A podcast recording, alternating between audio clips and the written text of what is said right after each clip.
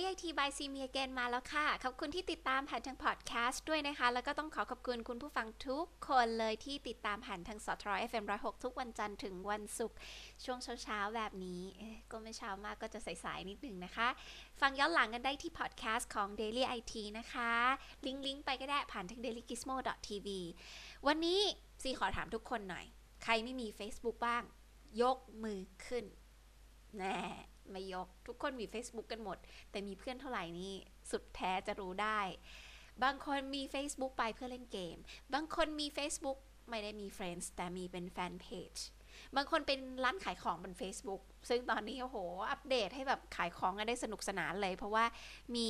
กดง่ายขึ้นทำสแตทอะไร โอ้โห สถิติดูง่ายมาก แต่ล่าสุดสิขอถามทุกคนหน่อยสิ เบื่อ Facebook กันหรือยังคะ คุณรู้ปะว่าตอนนี้ผลสำรวจของ Reuters และก็ IPSO เนี่ย เขาพบว่าคนใช้ Facebook เกือบ 34%ใช้เวลาเข้า Facebook น้อยลงแล้วล่ะ คือคนเริ่มเบื่อ Facebook กันแล้ว เออ เนี่ยแหละประเด็นของวันนี้ 34%ใช้เวลาเข้า Facebook น้อยลงเมื่อเทียบกับ 6 เดือนที่แล้ว เหตุผลหรอคะ เบื่อ ไร้ประโยชน์ เหมือนกันปะซีก็ยังเล่น Facebook สม่ำเสมอแต่ไม่มากเท่ากับหลาย ๆ คน คือบางคนที่นั่งอยู่ในออฟฟิศตลอดอะซีเห็นนะหนึ่งในหน้า tab bar นี้เขาจะต้องเปิดทิ้งไว้ ต้องมีสักหน้าหนึ่งที่เป็น Facebook ของตัวเอง หรือไม่ก็ของเพื่อนหรือของหรือของร้านขายกระเป๋าขายรองเท้าอะไรก็ไม่รู้ผู้หญิงไงแต่หนุ่มๆก็ไม่แน่เหมือนกันว่าจะ socialize เหมือนกันหรือเปล่า แอบไปดูสาวๆกักน่ารักหรือเปล่าอะไรเงี้ยแต่ที่รู้คือผลสำรวจความเห็นของคนเมกันเป็นพันคนเลยค่ะ Reuters แล้วก็ IPSOS เนี่ยนะคะเขาได้บอกว่าเป็นอสองฝากเนี่ยเขาเป็นบริษัทวิจัยทางด้านการตลาด ก็สำรวจกลุ่มตัวอย่างสัก 21%อะไรเงี้ยที่บอกว่าไม่มีบัญชีการใช้ Facebook ก็เลยเหลือ 79%ที่ตอบแบบสำรวจบอกว่าเขาใช้ Facebook แล้วก็พบว่าประมาณ 34%ของกลุ่มเนี้ยใช้เวลาเข้า Facebook น้อยลงแล้ว คือเริ่มเบื่อเบื่อแล้วอะไรเงี้ยในช่วงหลังๆ 6 เดือนที่ผ่านมา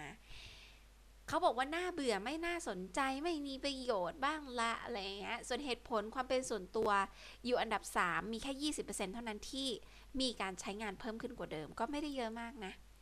คนที่เหลือเกือบ 50%บอกว่าใช้เวลาเท่าเดิม ก็ใช้ยังไงก็ใช้อย่างนั้น ผลสำรวจเกือบ 40%เขาที่เขาบอกว่ามีคนประมาณ 40%ใช้ Facebook ทุกวัน ซึ่งกลุ่มที่ใช้ทุกวันคือคนที่อายุ 18-34 ปี ใครเป็นคนรุ่นใหม่บ้าง ยกมือขึ้น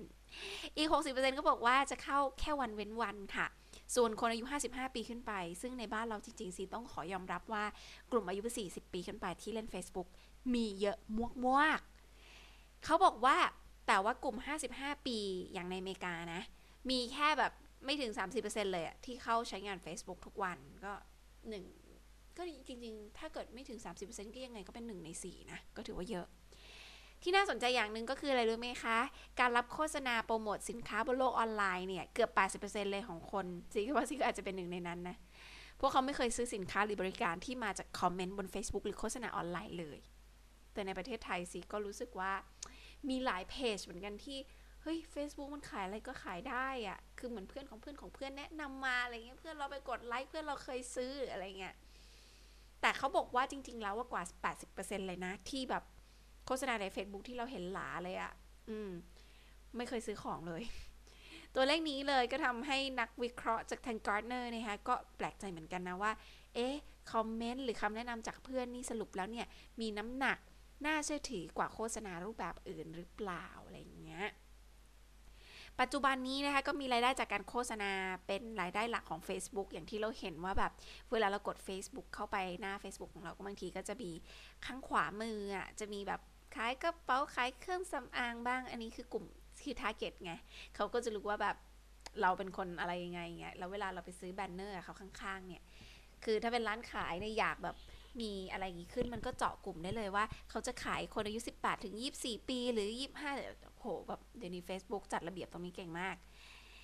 ทีนี้เขาก็บอกว่าอัตราเติบโตจากการขายโฆษณาของ Facebook เริ่มช้าลงแล้ว อย่างที่ใครแอบเคยแบบได้ได้ยินใช่ไหมคะว่าหุ้นของ Facebook เนี่ย ตอนนี้เริ่มตก ค่าย General Motors เขาใช้งบบนสื่อสังคมออนไลน์ถึง 10 ล้านเหรียญเขาก็บอกว่าไม่ work อะเออ อันนี้คือสิ่งที่เขาบอกกลับมาผ่านทางตตัวผลสำรวจนะคะ ก็เป็น feedback กลับมาจากทางเจ้าของแบรนด์เหมือนกัน ซึ่งเจ้าของสินค้ารายใหญ่ๆ ก็ออกมาเปิดเผยว่าก็ผิดหวังนะ ที่ทำโฆษณาออนไลน์เป็น Facebook เพราะว่าดูเหมือนว่า Facebook เองก็ดูไม่มีวิธีจัดการกับลูกค้าหรือเอเจนซี่รายใหญ่ ๆ ได้ดีพอ แต่ทางอ้อมคืออย่างในประเทศไทยเนี่ย มีใช้ทั้งที่มันเป็นกลุ่มของคนที่เป็นอินฟลูเอนเซอร์ต่างๆ ที่มี follower เยอะๆ หรือว่าคนที่มีแบบอะไรที่ interact กับออนไลน์เยอะๆ อะไรเงี้ยในการทำการตลาดอยู่พอสมควร ดังนั้น อันนี้ยังวัดผลยากอยู่ เพราะระยะสั้นกับระยะยาว เราไม่รู้ไงคะว่าคนไลค์ห้าหมื่นคนไลค์หนึ่งแสนแล้วหมายความว่าเขาจะซื้อผลิตภัณฑ์ที่ไปไลค์หรือเปล่า อะอย่างส่วนตัวคุณคิดด้วยตัวคนสิ คุณไปไลค์หน้าเพจหนึ่งสมมติว่าเขามีเสื้อยืดออกมา หรือมีเอ่อขายของอะไรขึ้นมาอย่างเงี้ย คุณไลค์เขาพอที่คุณจะซื้อของเขาหรือเปล่า อ่า ลองคิดกันดูอีกทีว่า like กับ love ต่างกันยังไงนะคะ ก็เป็นสิ่งที่ทาง Facebook คงคบคิดกันต่อไป แต่เท่าที่เห็นตอนนี้เลยเนี่ยเขาจัดชัดเจนเลย อย่าง Facebook ล่าสุดที่ออกมาเราจะเห็นว่า คนที่ทำหน้า Facebook เป็นเพจ อ่าเป็นเพจส่วนใหญ่เขาก็จะคิดว่าเออเป็นเซเลบหรือว่าเป็นร้านขายของอะไรอย่างงี้ใช่ไหมที่ทำเป็นเพจส่วนใหญ่ตอนนี้คือถ้าสมมติว่ามีคนมา follow เยอะๆอืมเราสามารถค้าขายกับคนเหล่านั้นได้แล้วอะคือแบบเล่นนับเป็นหัวเลยอะคืออยากจะโฆษณาสักร้อยคนในเพจเราอะไรอย่างเงี้ยให้ขึ้นขึ้นในหน้าเขาอะไรเงี้ยสามารถทำได้ราคาเท่าไหร่เท่าไหร่เท่าไหร่ Facebook เขาทำเป็นแบบเออเหมือนกับ จัดระเบียบตรงนี้ให้เราเป็นที่เรียบร้อยแล้วฟังแบบนี้แล้วดูเหมือนกดโกรธ Facebook นิดนึงว่า เฮ้ยเขาเริ่มค้ากำไรกับเราไปนิดนึงจากเพื่อนๆเราหรือเปล่าอะไรเงี้ย แต่ว่า